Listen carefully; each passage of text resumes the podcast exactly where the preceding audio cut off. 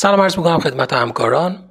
اخیرا مجله هموستاز و ترومبوز systematic review و متاانالیزی رو منتشر کرد که به بررسی optimal timing مصرف loading dose P2Y12 inhibitor های خوراکی در بیمارانی که تحت PCI قرار می‌گیرن پرداخته بود. سوال این مطالعه این بود که آیا مصرف early loading dose P2Y12 inhibitor ها یعنی بیش از دو ساعت قبل از PCI در مقایسه با مصرف late یعنی کمتر از دو ساعت قبل از PCI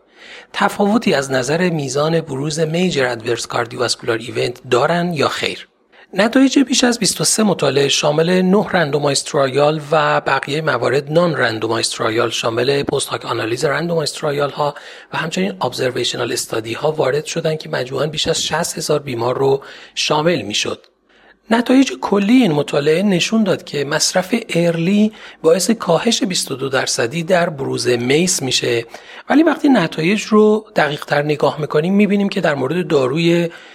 پراسوگرل و در مورد داروی تیکاگرلور فقط یک مطالعه در این systematic review و متاانالیز وجود داشته که در مورد هر کدوم از اینها هم تفاوت آماری بین مصرف early یا late از نظر بروز MACE وجود نداشته. عمده تفاوت در مورد داروی کلوپیدوگرل بوده که اکثر مطالعات در مورد این دارو صورت گرفته. در مورد داروی کلوپیدوگرل مصرف early در مقایسه با مصرف late باعث کاهش قابل توجه در میزان بروز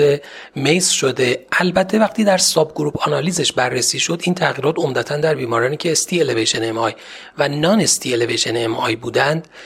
قابل توجه بود در حالی که در بیماران elective PCI در مورد داروی کلوپیدوگرل هم تفاوتی بین مصرف early و late وجود نداشته.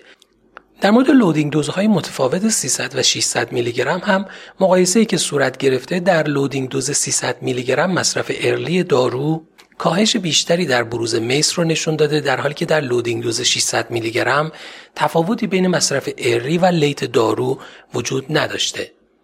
ممنونم از توجه شما.